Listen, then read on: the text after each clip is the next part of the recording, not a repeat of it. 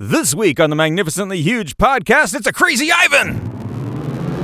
Welcome to the Magnificently Huge podcast with your hosts, Eric Reed, Brian Kruger, and Chris Ryerson.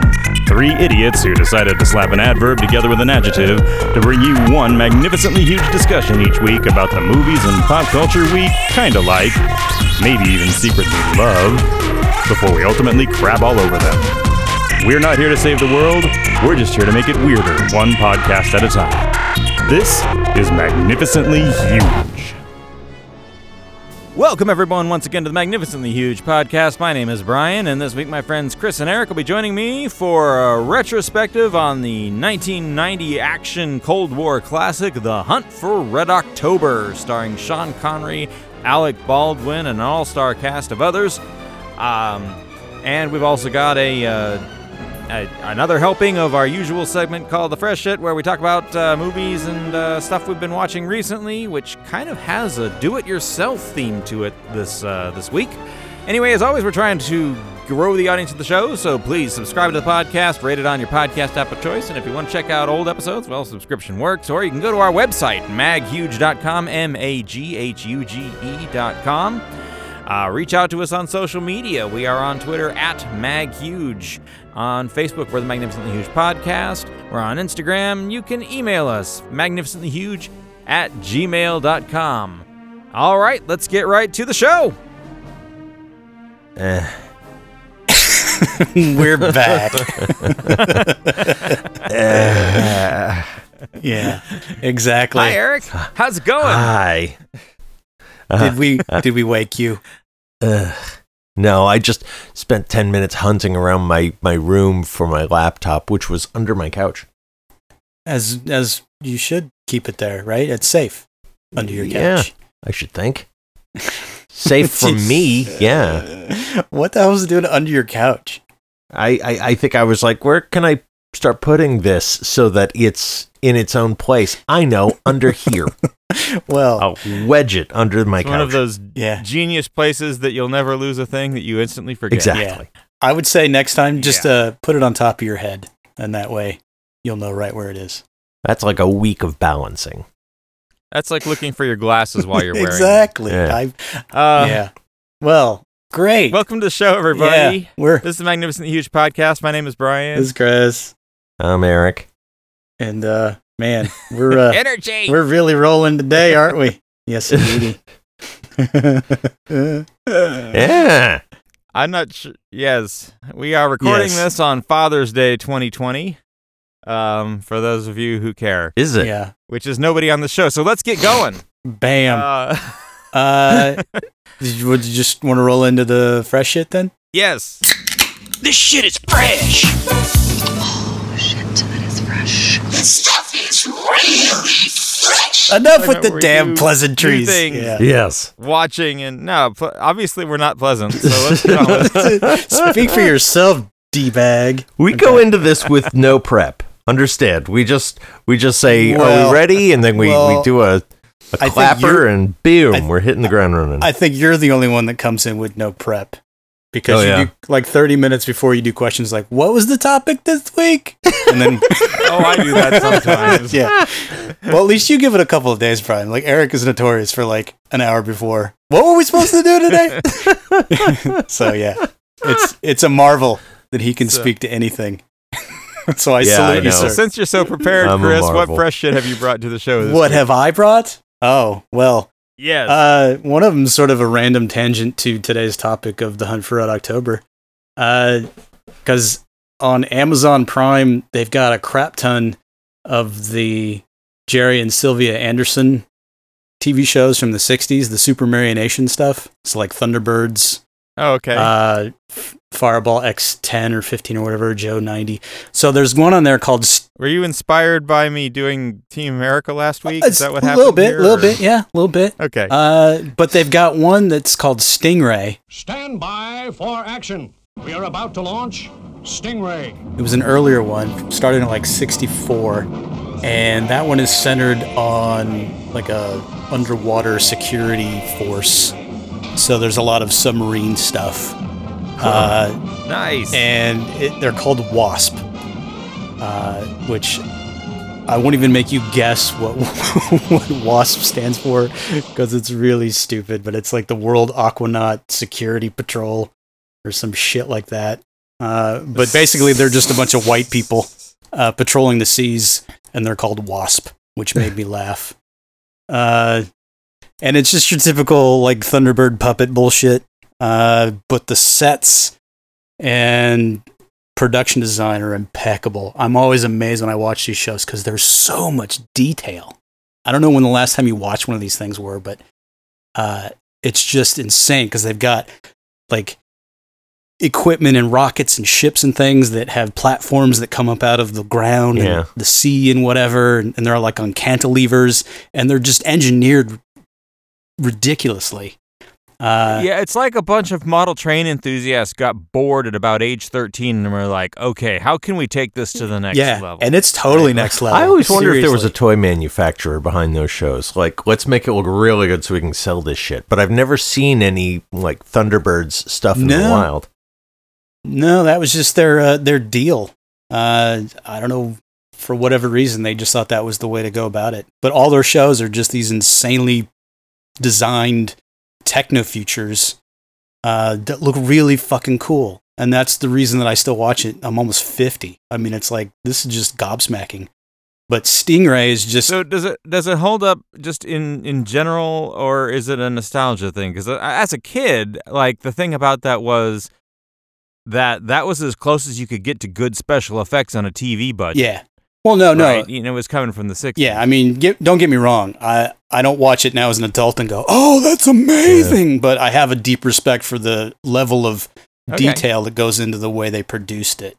Cuz the stories are just asinine and everything is ruined the minute they bring in one of their characters and it's just a fucking puppet on strings going blah, blah, blah, blah, blah, blah, and then whenever they hand something to one of their puppets they literally do a cutaway scene and it's it's actual human hands like grabbing and pulling. And it's always very disconcerting because then they cut back to the puppets and they're like these weird knobby plastic hands. It's like what in the fuck is going on?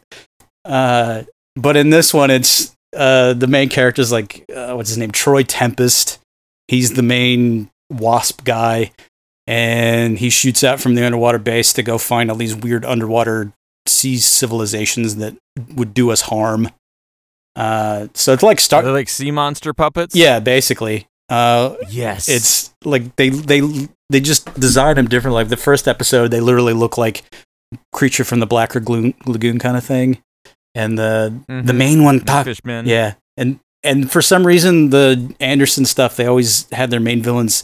Uh, they talk like Peter Lorre. I guess that means it's they're bad. So it's always very strange. Uh, but in the first episode of Stingray, they save a slave girl from the big bad, and she's mute, and her name is Marina. And for some reason, she becomes part of the team, even though in every episode so far, she just stands in the back and just doesn't do anything because she's a she's a mute, and so they didn't have her It's talk. like a Planet of the Apes thing. Yeah. Or something. and they Yeah. and they modeled her sort of to be like hot, but like in this world because they're puppets, it's sort of like Ur- Ursula Andress was like a burn victim. I mean, it's just the weirdest shit. Ah. That's awesome. But she's supposed to be super hot, and so she's the love interest for the main guy, Troy Tempest. And then it's I don't I don't I'm waiting for her importance to come into play because so far, like a couple episodes in, she literally does nothing. And then they end the show instead of doing the I, I think her important is to be hot, mute, and a slave. I guess, which is probably Like, what to- okay. Troy Tempest wants in a woman. I guess. Uh, but they Mhm. like they start every episode with the guy like sort of giving the lowdown. This is Wasp or whatever, and then they like get ready for 30, 30 minutes of action. And then they do the cuts and blah blah blah, and then they do the, the show, and then they end it, and they they've got some like I don't even know the name of the the guy singing the song, but he's like some sort of like crooner from the era. Uh, Gary Miller or something his name, and he does this song called Aquamarina, and it's like Marina, Marina, and they cut the end credits over like Marina the puppet like now swimming underwater and doing like little mermaid shit. it's like what what in the hell is going on? It's the weirdest damn show. So if you like That's awesome. Where, where are you watching this? yeah, it's on Amazon, Amazon Prime. Uh, just look, Wow. just look up Thunderbirds, Stingray, Joe ninety. It's like got all of the Supermarionation stuff. Uh, it's not quite as good as Thunderbirds to me. That's always sort of the preeminent property of theirs.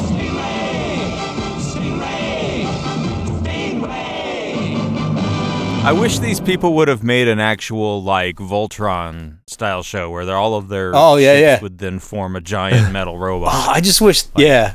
Can you imagine? I think they had something like that on Thunderbirds, if I remember vaguely. Uh, but yeah, Well, the they Thunderbirds, yeah, they had weird- like like like ship one and two, and we're gonna need we're gonna need seven, and we're gonna need four, and but yeah, I don't think they ever. They even did a up, whole- But I mean, that does feel very Battle of the Planets. yeah. Right. Well, Thunderbirds was awesome because they actually had a feature film called Thunderbird Six, and it was like about the Thunderbird Six vehicle getting stolen or something. Uh, I think that's the one that actually had a puppet Cliff Richard scene in it, uh, where he was singing a song on the moon. Wow. or something. they're just they're just weird, man. They're just weird, and I love them to death because they're just so much detail. Like the puppets are are freaky, and they take you out of any sort of uh, like connection to the material. Uh, but if, if you do it from the mindset of like a seven or eight year old, it's just phenomenal because you sort of forget that they're puppets from time to time until they do like the weird. Here's here's a hand grabbing a thing, and then oh no, it's not a hand. It's what what is going on? and they kind of just flop around like puppets. It's weird. Uh, but yeah, they're all on Amazon if you want to look them up because they're just they're a good nostalgia trip. I'll tell you that right now. And that's literally all I've been watching all week. My own. Eric, what you got this week? I watched a film called 7500. Uh, uh, it's it's free on Amazon, and I highly recommend it. It's one of the smartest thrillers I have seen in a very long time because it doesn't use any incidental music, and it all takes place in the cockpit of a plane. That's it. Interesting. It it uh Really? you see the rest of the plane but you see it like through the doorway only we never we never the camera never travels out there. It's like in the background. The entire thing takes place in the cockpit of a plane that is being hijacked. Uh, joseph gordon-levitt is the co-pilot of the plane uh, and he they have to keep the terrorists out of the cabin. His girlfriend and mother of his child is one of the stewardesses on the plane. Uh, of course. no, that's the thing. These are. It feels cheesy until you, I guess, describing it. But in truth, there's like I said, there's there's no cheating. There's no uh, jump scares.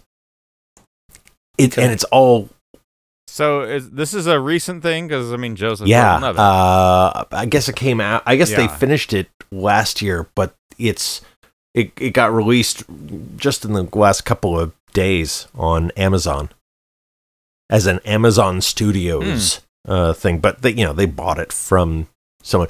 It was made in Austria, and I swear the entire set is just this cockpit, which I think is probably a flight simulator. Is it like on a, Hmm. a gimbal and such? Um, trying to think. It's not a whole lot of tilting around, like you know, Okay. like when Red October literally the whole thing or is just- something.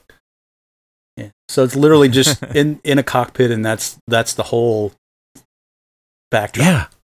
Then they Interesting. so cinematography Yeah, challenge, and it all looks great. challenge. I mean, it's i- i- yeah, it's Hmm. the plane taking off, getting hijacked. Uh, you know, So how how transferable would it be to say like a like a stage play? Like, could you see this being adapted for community theater? I don't know.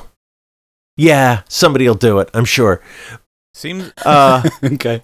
seems like they'd have to do a lot with um, close-ups and facial expressions to really kind of sell the tension of some of this stuff. I think- it feel sounds. I think so. To me. You know, actually, I think uh, a lot of it also is sh- him looking behind himself at the monitor that shows what's going on in the cabin, right? Because they're trying to break down the Oh, door okay. and they can't get the door open to the cockpit.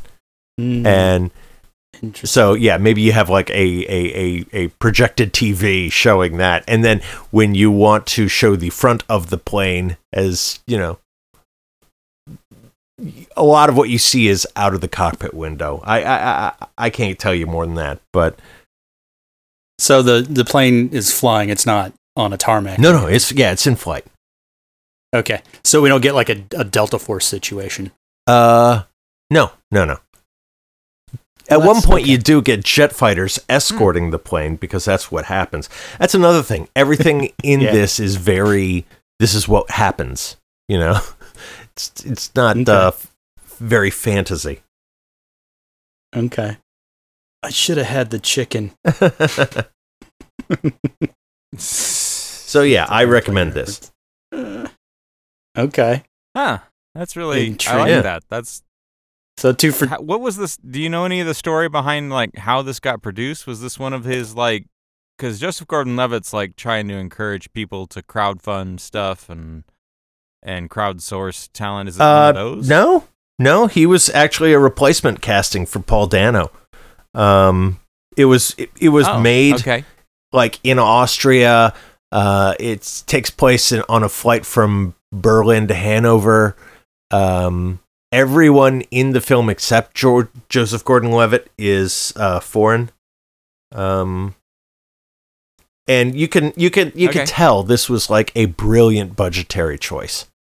Uh, but it still doesn't Which look is- it doesn't look cheap. It doesn't look. Hmm. This seems like uh like Amazon's doing a lot of stuff like this because I will tell you that Brian, I did find that uh, Dave Made a Maze is also on Amazon. I haven't watched it yet, Oh, is it? but it seems Okay. fairly similar. where They're snagging up like tight budget but well produced smaller films. Uh, this is this is our theme this week. yeah. so there you go. Well, apart from Stingray, that thing was like 20 20,000 pounds an episode back in But 1964. Go claustrophobia figure. certainly contained Yeah. spaces. So there you go. Nice. All right. What else you got? Eric? Yeah, Is that's that it. What do you Okay. got, Brian? So Thrill I'll us. talk about I'll talk about my cut rate stuff. First, let's talk about the world of video games because this is normally the week when we should have had the E3 Expo. Yeah. Um, E3 is the annual gaming industry blowout convention that takes place at the Staple, well, at the LA Convention Center next Yeah. door to the Staples Center, It's like the and at the Staples Center, and at the EA venue down the street. it's like the Comic Con of video it's this, games. like giant yeah it's the comic-con of video games and it's pretty much what all of the video game press then you know milks for all of their coverage for the entire year. Yeah. and there is no e3 this year. Even if there wasn't coronavirus there kind of wasn't going to be an e3 this year because sony pulled out of it. Microsoft has been sort of doing their own e3 event at the staples center which is just across the street uh, EA has been a few miles away in LA for years now, and so E3 has been slowly atrophying. And now this year, it's just completely collapsed. And what's interesting is to watch the attempts of the universe to try and somehow fill the E3 void. it's like the like So- cornhole with sports that we talked about recently. it kind of is. So here's the thing, right? So Nintendo, you they still do an E3 booth, but they had they had premiered the Nintendo Directs years ago, and the, and so Nintendo kind of showed the way of like, you know, we could do just like a produced video and put it on the internet, and it serves the same purpose as these big expensive press conferences without all of the potential for things going horribly wrong in a live show. Yeah. um you know and people have started to kind of move in that direction. But in general an e3 has been like the big publishers. Has been like the sony press conference and the, and the microsoft press conference and bethesda and ea and ubisoft and they all kind of do these things on a weekend. And it's this big blowout and it and it basically crowds out you know e3 is full of indie games hundreds of indie games come out every week and no one hears shit about them well this year we've got shows with hundreds of indie games crowding out the big publishers because what's happened is two competing groups have been trying to sort of be the new E3. Um, there's Geoff Keighley, who does the Game Awards, and he's tried to do the Summer Games Festival, which is just really just a website where he tries to tell you about all the events that various groups are doing and, and tries to somehow make him the umbrella for it all and reveal new That's trailers sad. and stuff. But he's been com- completely lapped by this fella, Greg Miller, who used to work at IGN and now does a thing called Kinda Funny. And Greg Miller has organized multiple shows and gotten them all to be like collaborative. So there's been like the Guerrilla, they call it the Guerrilla Collective. There's the PC Gaming Show, there's the Future Gaming Show, and Greg Miller hosts the EA show. And so he has basically turned this whole thing into his show, and he's just showing off hundreds of indie games and took over E3. Um, I don't know what to say about it other than I found that backstage intrigue more interesting than the game announcements. This is a year where we're supposed to get a new generation of consoles the PS5, the Xbox Series X. There's so much shit getting announced, none of it sticking in my head. I can't remember anything.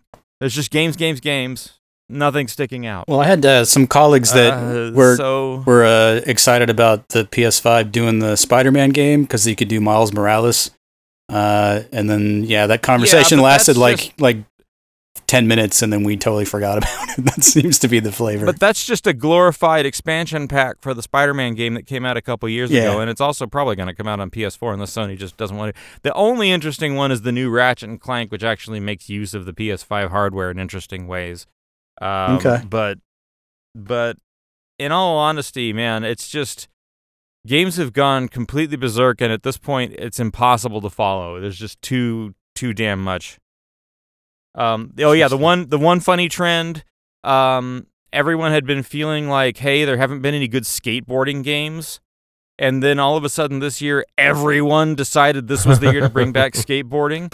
so they've got a Tony Hawk One and Two remaster, but then there's like this cute indie game called Skatebird where you're a, a bird riding a skateboard, and then there's like a, a couple other skateboarding games where people are trying interesting control mechanics where like the thumbsticks are you're shifting your weight on your feet and actually trying to simulate how skating really works and then of course EA announced a new skate. So all of a sudden from like hey there's no skate games to like now there's way too many skate games. So good job everybody you know, in all honesty, I don't think I've ever had a discussion with anybody in the video game realm where they went, you know, I really need a new skateboard game. I mean, that's never I, been a I, I combo. I like to imagine every company has that one guy in the back room who's kind of short, bald, fat, has a mustache, and smokes a cigar, going, "Okay, here's what the kids want." I want to see Gleam in the Cube, Ollie on the dime. Come on, you bitches. Give it a beat, Well, a bouncy pretty much beat. had to have a guy like that to re-release Tony Hawk 1 and 2 because they had to do a bunch of music licensing deals to Yeah. pull that off Yeah, um that's true. anyway okay. By remastered, are so they yeah, actually, like, E3's been taken over by a Taking bunch the of- old game and just sort of making it look pretty, or they have they redesigned levels and junk? I mean, I'm trying to imagine I mean, how you would. They they have to keep the levels pretty much eh, the same because people have memorized those maps so intensely. They so the so like the game collision and stuff, but they have you can do manuals in Tony Hawk 1 now, for example. So the the mechanics are are evened out. So it's kind of both. I don't know. It, it they I'm not sure if they've got one of those things where you can flip between the old graphics and the new graphics. Uh-huh. I think they do because some of the remasters do that. Oh, okay. Um, But yeah, no, they're actually going in and really working on the controls and and uh, making everything Hmm. modernized. So that should be interesting. Mm. Um, but yeah, E3's kind of been taken over by a bunch of scrappy independents, and then and then there's my other fresh shit. Um, oh boy, are there are no movies. Um. You got to make your own I fun, man. You got to make your own fun. Yeah, well, I watched a movie. I think you can call it a movie. I don't. Well, I watched something called Crazy World. Crazy World. Ani Munalu. Who is crazy? Was that? Um, Oh, was I that the uh, the, the, the trailer? trailer. Okay. Yeah, yeah. So Crazy World is a a movie made by a studio that calls themselves Wakaliwood, which is this dude in Uganda who taught himself how to edit video by watching like Udemy courses or something. and his movie budgets are literally like $200 or less and he just gets all the people in his shanty town to like do shit and they make these action movies on no budget and it's insane Yeah. um That that trailer you sent looked ridiculous because there's like a bunch of little kids sitting around going, "Do you know kung fu?" Well, yeah, I know how to kick from football, and then they do like some explosions. And, Yeah. and then, and then like it's little kids doing Yeah. kung fu with, with shitty composited explosions. And- yeah, So here's the thing, though. If you watch the trailer for Crazy World, right, there's like this really hyper announcer guy. Well, here's what you don't understand is that that's part of the movie. The whole movie is like that. So apparently, when they make these movies in Uganda, they they immediately go out. They know they've got one week to make their money before it's just completely bootlegged into oblivion. And so what they do is they go out and they show the movie in wherever they show them. Like I guess this guy has only ever been to a movie theater once in his life, and that was in Toronto. But um, they show the movie wherever they show it. But because there's so many people who speak so many different dialects, the movie has what's called a video joker, a VJ, and um, he's like the hype man for the movie, and he's talking over the movie the whole time, and he's just dropping references like, "Oh, it's Commando time," or "It's Ugandan Hulk," or sometimes he just goes movie movie movie, you know and, and he's like sitting here just yelling about like you know hey this is this is from Wakaliwood the, the best action movies of uganda you know and he's just he's just crazy talking the whole time and this guy has subtitles because his accent is thick. They're in a different color. It's just madness. Yeah. The the nearest approximation I could come up with when you were showing it, when you like sent us that link, was the Uh-huh. the bit from Rick and Morty where it's the the trailer for Two Brothers, and it's just like even more ridiculous movie trailery action stuff. Uh, and it just keeps going to more absurd realms. Uh, it's like it's two brothers, only they're real brothers, and they get into all kinds of fights, and then a Mexican space armada shows up, and tomatoes, and oh yeah, there's old ladies. I mean, it's just like the guy making it up as he goes along. That's literally what it reminded me of. so there's a bit of a culture shock because first of all like you know this is shot in a little village where they just kind of dump the trash in the middle of the village and there's this giant pile of trash and they use that and there's raw sewage and they use that and and like the they I guess they built like a fake helicopter facade out of scrap metal and they use it in all of their movies. um and like um the the plot is around child abduction and killing them for luck, which uh, the way it plays out, it seems very much like child abduction is just sort of a normal fact of life for the people who made this movie. And it's like, yeah, you know, it's a movie about you know stopping the guys that kidnap children, like like always happens. Yeah. Damn. Well, they're at least Yeah. they're coming down on the correct side of that uh, equation, right? They are, they are. It's not about two two hapless guys who are like, "Hey, you know what we ought to do? Kidnap us some babies." It'd make a movie. Although there are jokes about child kidnapping that are kind of kind of weird. it's what it's what you Um, do. It's what you do. but the other thing is that they um you know like i said they they they are very aware of like bootlegging and piracy and so like the first thing that happens is this whole other thing that is called piracy hunter and they've got like the piracy cops that are chasing people down who are watching this movie and and fucking them up and putting them you know putting people in uh, in a dungeon. It's like, all I did was watch Rambo. Yeah, fuck you, you know. And um, and then there's another scene where they they they just you know non sequitur just cut away, and it's like. Uh, this dude who's hawking CDs of this artist, and he's like, "Do you know the artist? Because I'm the artist." And he fucks up the guy who's like bootlegging his CD. It has nothing to do with the movie. It's just there. Or uh, So- a character will show up and he's like, "This is this character, and he was in this other movie," and then they just start showing clips from the other movie. It's it's it's So it's just it's Gonzo. so it's very stream of consciousness. Yeah. That It- sounds yeah, that sounds right at home on Rick and Morty. That sounds right at home. this this makes Maharashak Aryan look expensive.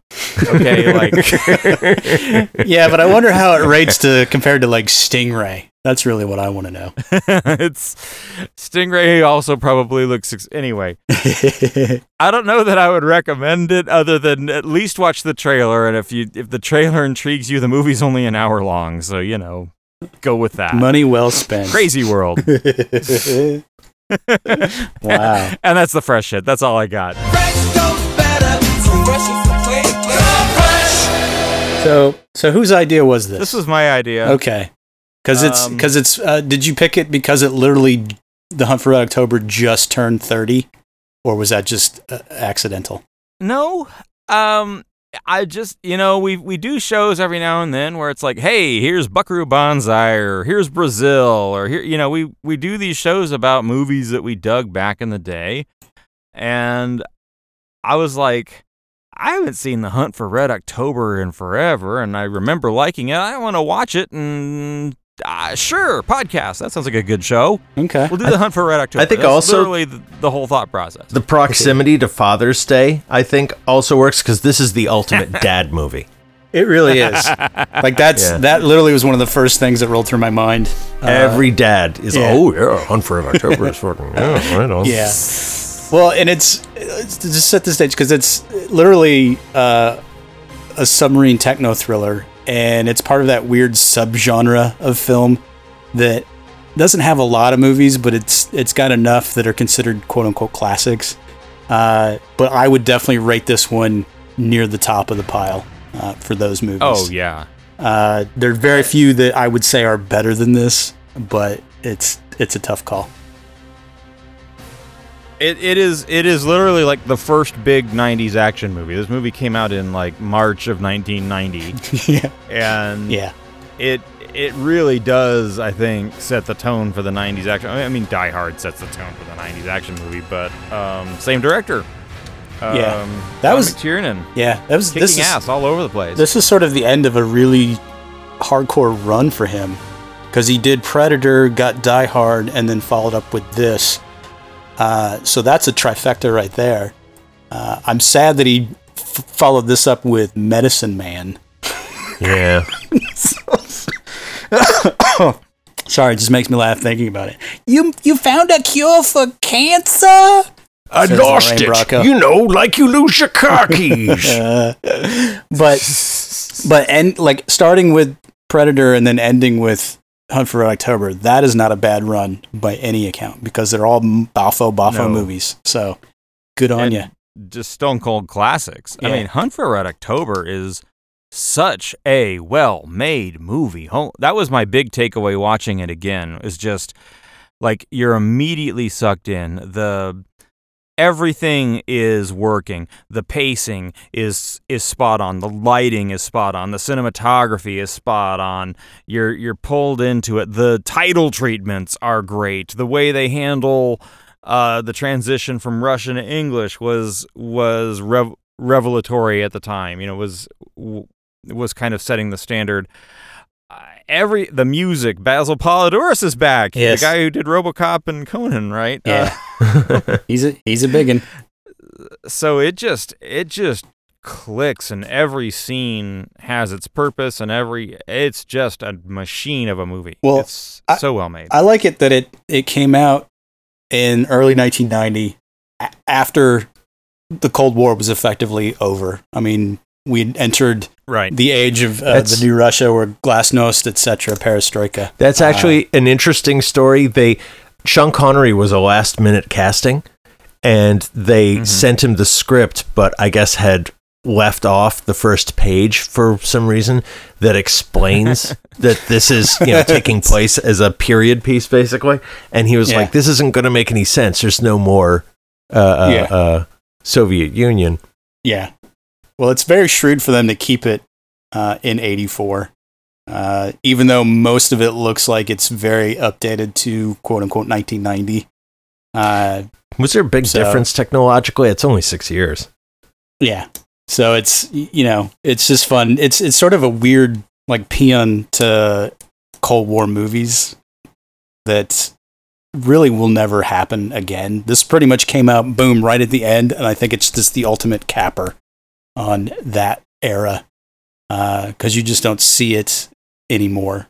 Like it's you'd have to make a movie period if you were going to do that sort of topic again. Yeah. So they hit just at the right time. Yeah. But it's funny that the the Clancy book, Tom Clancy wrote the book in like like 82 or something and it got published in 84 and became a big bestseller and sort of reinvigorated the whole techno thriller genre, but nobody wanted to make the movie because it was just too complicated and too bloated Yeah. and la la la and it literally took them that long to get it made, which is just astonishing to me. And then once you Well, get that, boom, he's off and running in that now. It, always looks that way, doesn't it? When you when, you- when it's a success and you look back and you go, "Oh my god, why didn't you know that in the future this would be awesome?" But Yeah. it had all the earmarks of a, "Oh, oh yeah, no." Yeah. I, I I think Well- they wanted Kevin Costner for uh, Jack Ryan, Mm-hmm. but he was like, Yeah. "I'm I, yeah, I'm doing this this other thing, you know, with Indians and buffalo." yeah, basically. They're like, "Are you out of your mind? You're stupid, buffalo." Yeah. Well, then they like they talked to like uh they had talked to a slew of actors, like Costner's one of them, but I think Val Kilmer was in there. At one point, they had talked to Bruce Willis. I mean, it was just like all these actors are just totally wrong for the Yeah. role of Jack Ryan. And for my money, Alec, Baldwin, is still the best one. Perfect. Yeah. Yeah, absolutely. In fact, so I I got into Clancy because of this movie. I, I actually have never bothered to read the book of The Hunt for Red October. So I think this colors my my perception because in all of the other cases I had read the book before seeing Yeah. the movie. Uh, for Clancy stuff, I've never bothered to read the book for Red October because the movie is so perfect. But having seen Hunt for Red October, as I was reading all of those books, in the same way that like the Harry Potter cast sort of took over those books, Yeah. uh, Alec Baldwin was always Jack Ryan when I was reading these books. I couldn't disassociate him with the character. So when they recast the part as Harrison Ford for Patriot Games, Yeah. uh, that just was Well, that did not work. well, that's a. That bunch was of- not Jack Ryan. that's a bunch of producers and studio bullshit right there. Because there were like negotiations for Alec Baldwin coming back, and he was pushing for more money. And then at the same time, Paramount, who had considered Harrison Ford for this one for Hunt for October, but that didn't happen. So how weird would that have been? Like uh, '89, you get Indiana Jones: The Last Crusade with Connery and Ford, and then a year later, you get Hunt for October with Connery and Ford.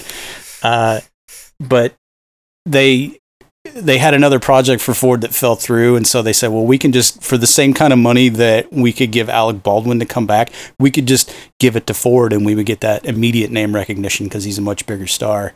And then Mm. everything sort of dissolved, and then poor Alec Baldwin had to go play like the Iceman Cometh on Broadway or something. Yeah. Yeah. so, so that's the yeah, story that there. was that was that was ugh, that was awful. I mean, Yeah. I I was like, he's he's now the perfect guy. He has he has created this character that nobody was aware of. You need Yeah. an unknown to create a character like that, and then to give it to Harrison Ford, it's like ah, ooh, and then and Yeah. then to make one of the worst films ever.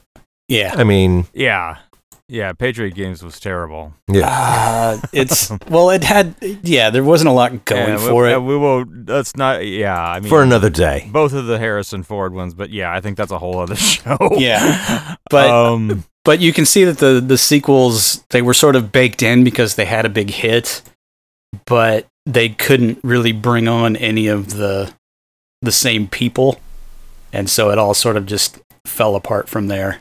Yeah, I Uh, mean, if they'd have Jan kept the de Bont production designer. That's what they needed the cinematographer and the production Mhm. designer because everything in Hunt for Red October looks scary techno. I mean, it, Yeah. it looks like real, it looks like real military sort of technology. Yeah, And the other two, they look like a series of offices.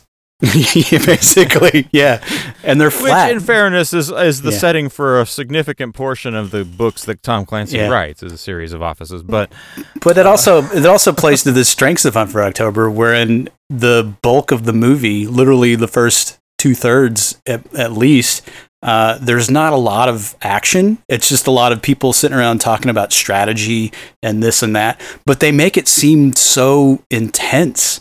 It's almost like you don't need a fight scene. They've got two guys sort of talking about the strategy and the chess game going on. And it, it just it's exciting somehow. I don't know how they pull that shit Yeah. off. It's weird. There's so much subtext in everybody's facial expressions. I mean, you got to give it up to Sean Connery and Sam Neill and Alec Baldwin for just, and even uh, Scott Glenn yeah. uh, for just selling the, you know, the thoughts going on in the character's head behind the lines are just as important to how this movie plays out than the actual words on the page. Yeah, it's it's Um, fun, uh, but I like that it, the the basic setup where they they go on the hunch of Alec Baldwin. They realize that Captain Ramius, played by Connery, is trying to defect and give them this first strike weapon so that you know po- you know everybody's on an even playing field, militarized military wise and then and so then it becomes this like cat and mouse game to find the sub and protect it and figure out the way to do it so at times it's like a weird like super techno heist movie. Uh, other times it feels like it could totally translate to a Star Trek film almost. Because when I was watching Yeah. them, like The they're ship battles. yeah, the ship battles they're on the bridges, but then you also can see like say Captain Kirk is Jack Ryan, so then you get that whole thing where he's got to get over to the other ship. I mean, literally, I'm watching it again, going, "This would have made a really kick-ass Star Trek movie." uh, I did not put that together. Yeah. I'm embarrassed. Yes, of So- course. So it's you know, uh, but I love the fact that that you have the two main characters, Ryan and Ramius, and they don't meet until like the last thirty minutes of the damn movie. It is just, it's like structurally it shouldn't work, but then it somehow does, and you're like, oh yeah, it makes perfect sense. It's perfect. it's so weird to me. Well, you're running two different stories at the same time, and then they intersect. So it's like they don't even need to meet, really. Well, that's very Clancy, right? And that's why the book was hard to film because Clancy books tend to be, you know, here's like a half a dozen plots taking place all over the world, and then they all converge at the end, Yeah. right?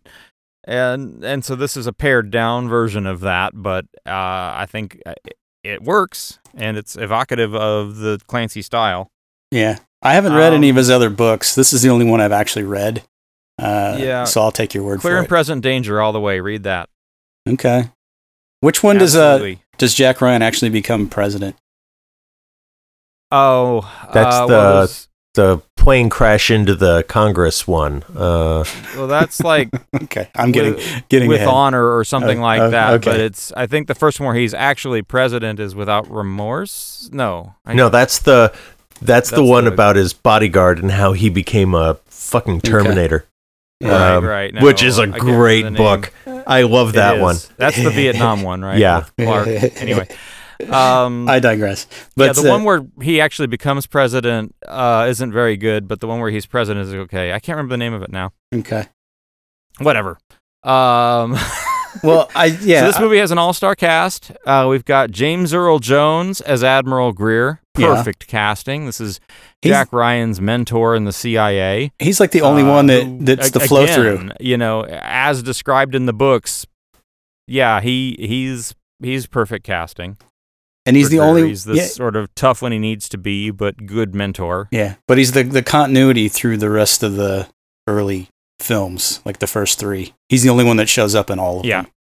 So, but I like when uh, when they're in the talking to uh, Pelt, the Secretary of Defense, and Jack Ryan goes all ballistic on the general for shooting him down. you can see J- Mhm. it's a totally throwaway, and uh, you wouldn't like it, totally actively, but you can see James Earl Jones sort of just reaching, not even looking at Alec Baldwin, like reaching across and grabbing his wrist, like, "Oh, please God, just fucking stop!" it's just a really fun moment. It's a throwaway, but every time I watch it, I'm like, "Oh, that's perfect. It's so perfect." Uh, Pelt was the ambassador, right? As as well. Is that right? yeah, he's the one that keeps talking to I the forget. Russian ambassador. I think Are so. you mean to tell me that you lost Yeah. another ship? so, uh, yeah, those scenes are great. Like, what great Cold War stuff is that? Where it's just the two guys yeah, doing diplomacy, and again, everything is subtext, right? yeah. Well, it's fun I because remember seeing this movie at the Cine Capri, and uh, I think it was the second time I'd seen it, so it was really just you know a oh well, let me find all the things I've missed. I already know how this movie goes, uh, but there was some older woman on a date with her husband or her you know sugar daddy or something. She- This this woman like was looked nice but was older and was dumb as a rock. And because every time something had happened, she go, "Oh no." You know, and I'm not sure if she was trying to fuck with her husband or if she was really this stupid. I just remember Yeah. when they were talking about, you know, Captain Ramius has stolen the boat and he may, you know, the moment where you know the ambassador is lying to try and get the U.S. to chase down the ship, Mm-hmm. Yeah. and she's all, "Oh no, oh dear." Yeah, I'm like, you are, uh, She's just shut one up. of those dumb people who can't process the movie unless it comes out of their own damn mouth. Yeah. Right. You Right. people need to stop going to movie theaters. Yes. No Jesus. shit. But uh but yeah, the the cast is is very well done. I mean, you get like uh Stellan Skarsgård showing up in an earlier role uh as Tupolev, who's the Tupolev. Other sub commander for the Russians who ends up getting his ass handed to him because he's arrogant. Um, Tupolev has very r- little room in his heart for anyone but Tupolev. That's yeah. But special props to everything Connery related into this movie as well because he's playing a Russian commander, but he he's he's Sean Connery for fuck's sake, so he doesn't have to lose the Scottish accent if he doesn't want to. and so it's very odd at first. Just to watch this happen, because even when he's doing the Russian lines, he still sounds like Sean Connery speaking Russian lines. Uh, but we're Americans and it just Yeah. sounds foreign to Yeah. us. So, you know, fine, whatever, Yeah. sure. But they, well, all the other guys sound British, so who cares? Yeah. Well, that's like anybody that complains about that kind of stuff in a movie like this. I'm like, uh, get get over Yeah. yourself. Seriously, I- I go is back- not- Sam Neill is trying Yeah. to put on a Russian accent, but he's playing off of Sean Connery, so he has this sort of like half Russian, half Scottish thing. Yeah. Yeah, I don't know, but then Uh, you have um um um what's his name? Dr. Frank-N-Furter. Um Tim Tim Curry. Tim Curry. He's not bothering with this, is he? No, No. he kind of has an accent. Uh, Eh, I don't know. I think accents are stupid. If you're supposed to be speaking Russian, you should be using your own voice Yeah. because there there's no Russian accent speaking Russian. There's Yeah. just somebody speaking Russian. Well, Brian did bring up the conceit earlier, uh, how they they got around this, and yeah, at the time it was kind of jarring, but also amazing that they do all the Russian scenes early where they're speaking Russian, and then when Ramius has the meeting with the special officer from the Kremlin, The, the the political officer Yeah. from the Kremlin, whose name is Putin, yeah, by the way. foreshadowing. and so he's reading from uh, a Bible that Ramius has with quotes and underlines and stuff. And then when they get to the word Armageddon from the passage, apparently it's the same in Russian as it is in English. And that's where they switch. So the camera focuses in on the guy's mouth. He says Armageddon, and then he's starting to speak English. And then the rest of the movie until the very end. Uh, I thought that was a brilliant way to get around it because when I first watched it in the theater, uh, I thought, man, if every time they do the Russian scenes, they're all talking in Russian and they have to subtitle it, that's going to get tedious. And so that was their workaround, and I think it's Mhm. it's fabulous. And McTiernan did it again, I think, in the Thirteenth Warrior uh, as well. So apparently he liked it enough to copy it. So kudos. I mean, it's it's a genius move. it- well, it- Everybody immediately gets it. Yeah. And that's the thing is that this this movie is so clear about how it wants to communicate the tension, how it wants to communicate the geography. It they they just really thought it out in terms of the language of cinema on Well, this thing. and even like Eric was saying, like Jan de Bont as the the DP, uh, they color coded all of the internal subsets, so you would know which one you were on when they would do the intercut. And I think the Dallas was red. I think the Tupolev ship was green. I think, and then the Red October was blue when they would do the interiors. And so you kind of subconsciously just absorb, okay, this is where I am geographically. Uh, so yeah, it's a very well put together, well thought out movie uh, in that regard. Uh, but I want to give special cr- shout out to Jan de Bont because uh, we got to talk about Connery's toupee for just a moment, if we can. because- Uh, by that time Connery was bald, and there were certain roles where he I hadn't even thought that. of that. You're right. It has to be a toupee. yeah, and he's got that like silver fox sort of crew cut thing uh, that matches his beard, and uh, it costs like twenty thousand dollars. This toupee is what I read online. Uh, but here's the thing: when they set it up, Connery being Connery, big fucking star that he is, uh, showed up on the first day, and the toupee had like a like a ponytail attached to it.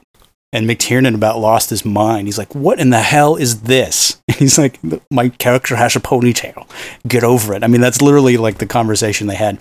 So they had to film. So it was one of the initial scenes on the sub.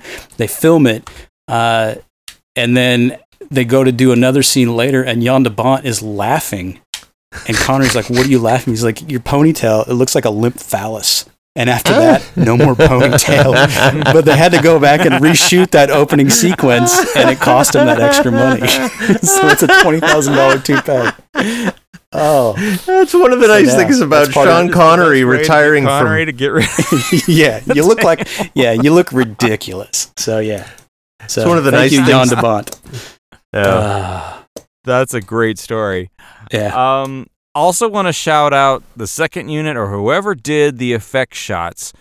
So there's, you know, again, we're talking 1990 here. This is all practical effects and and optical compositing, and and yeah, some of the optical compositing is is kind of dodgy, but it's 1990.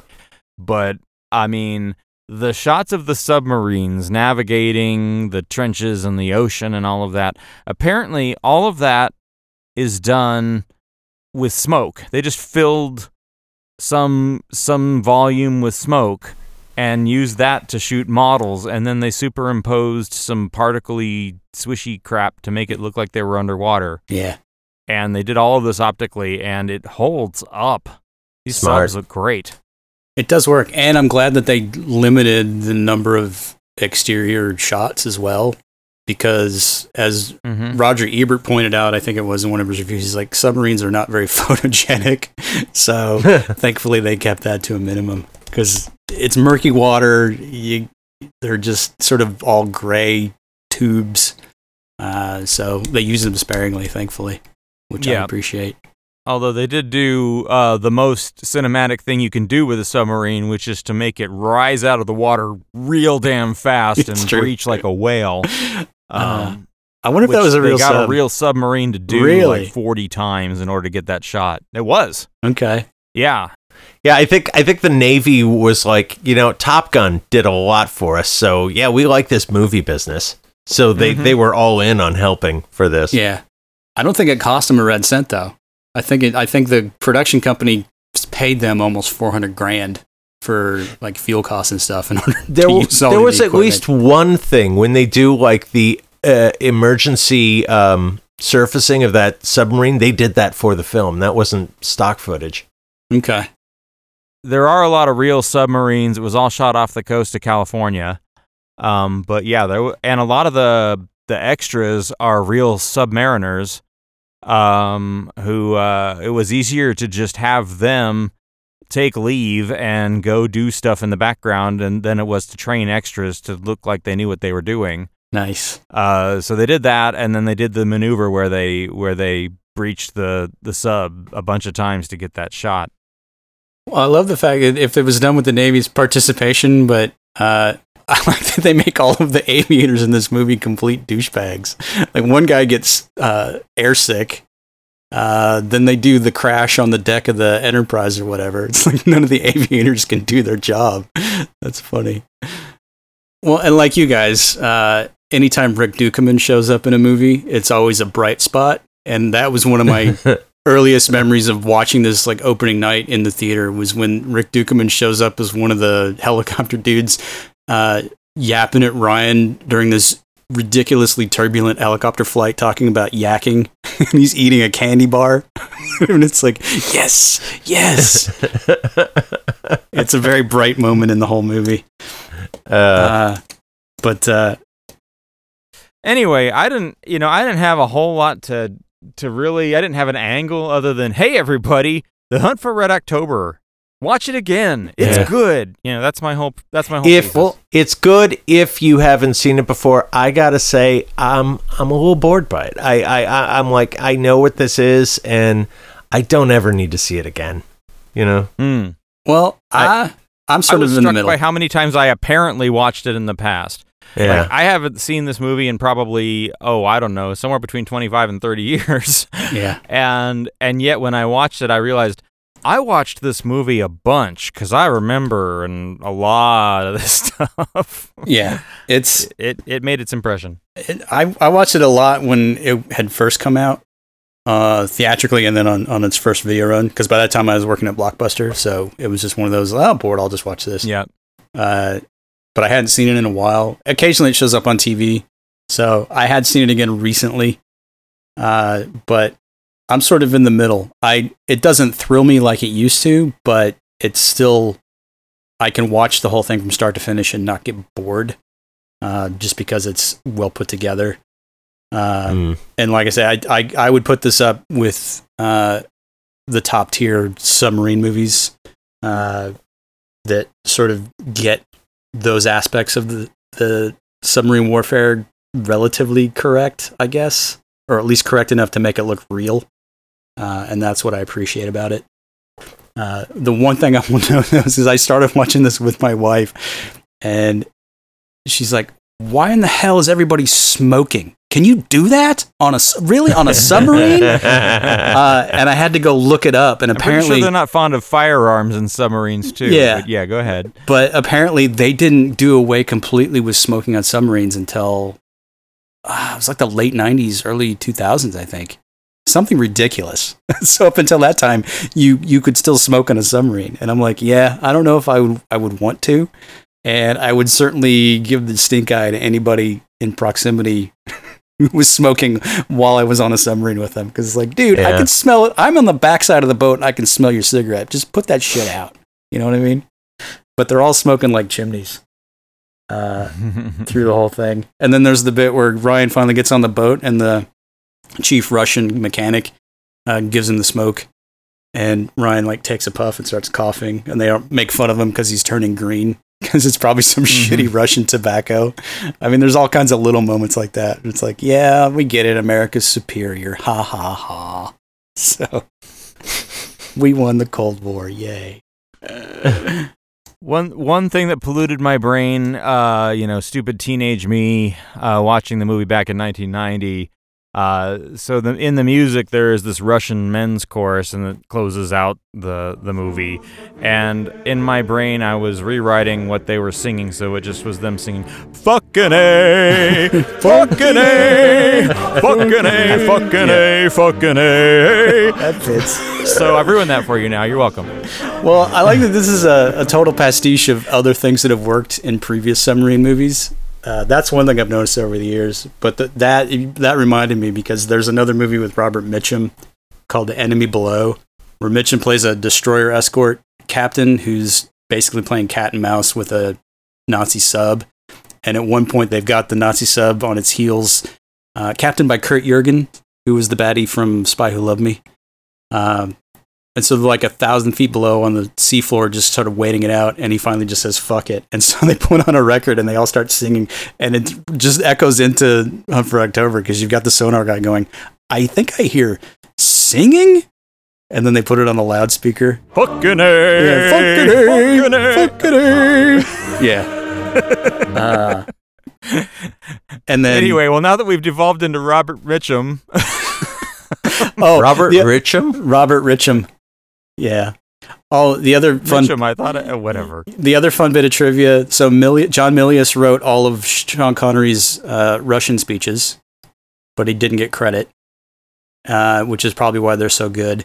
And then the other screenwriter, Larry Ferguson, uh, apparently McTiernan liked him so much during read throughs when they were starting to set up scene staging and such that he put him in the movie as the, the Dallas's chief officer. And so when he found out he was on the call sheet, he basically rewrote the character to be in every scene on the Dallas. So, so when you watch it, that's why the chief of the boat is in every scene shot on the Dallas because they let the screenwriter play the part. and that made me laugh. Yeah. What's funny is he looks like a non-actor, which made me think he was real Navy. Yeah. Nope. He just uh, goosed his lines up and gave himself some more screen presence. Good job, Well done. Larry. Yeah. Way to go. Yeah. That's the guy Uh, who snaps his fingers when he says "Chief." Tell the I think know, so. Yeah. Yeah. blah blah with his sidearm. Yeah. So, do you do you think the movie has aged well? We can end on that. Yeah. Yeah. I I watched it again uh, last night and was shocked by how it didn't seem too dated to me. Like Yeah. I was shocked that the pacing and the tone and it wasn't anachron I mean it was anachronistic in that it was set in 1984, Yeah. but in a good way. Like it holds up. Yeah. I'd say production wise, yeah, it, it it doesn't look aged. There's there aren't any conceits where you go, well, that's obviously bullshit. But Yeah. you know, nothing like that. I just don't care. that's the only Yeah. thing I can say. Well, and that's the that- double-edged sword. Mm. Yeah. Because it's I think the further away you get from global nuclear annihilation, the less pressing this film feels.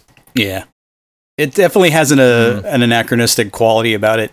Thirty years later, because if you watch something like Ice Station Zebra, it's the same feel. It's like, Yeah.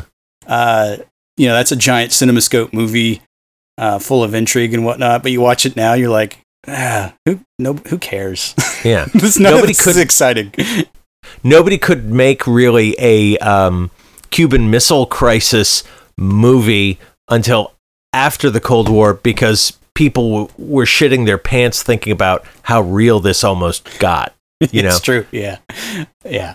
Uh, I- the idea that like in even 19 i think 1989 uh 86 in 86 we we we came the closest we ever came to a full thermonuclear war because of mistaken communications you know it's like the entire period of the cold war there were all these almost everyone on the planet fucking died and so when you have a movie like this where you're approaching the brink it's got a lot of tension but without that eh, Yeah.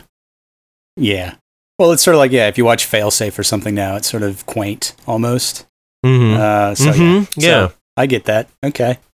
Uh, would you say this is McTiernan's best movie? Ooh, I mean, Die Hard. Yeah. Yeah. I agree. I agree. So it's- I'd say, I'd say, I'd say it's definitely a neck and neck between uh, this and Last Action Hero. Certainly, yeah. yeah. But not Medicine Man. You found a cure for cancer? God damn it. Oh, that's my new ringtone. I gotta go find that. Well, I'm glad we won the Cold War. Hooray. Thanks for uh, letting us watch this one again, Yay! Brian. If you, Yay. if you have an opinion about what John McTiernan's best movie was, uh, hit us up. We're on Twitter. We're at MagHuge. Uh, we're on Facebook. We're the Magnificently Huge Podcast. Fucking We're on Instagram. And Fucking her. Fucking A. Fucking her. Fucking her. go to our website, maghuge.com. Find all episodes of the podcast. Share with your friends. Subscribe to the podcast. We'll see you again next week. Fucking A. Fucking A.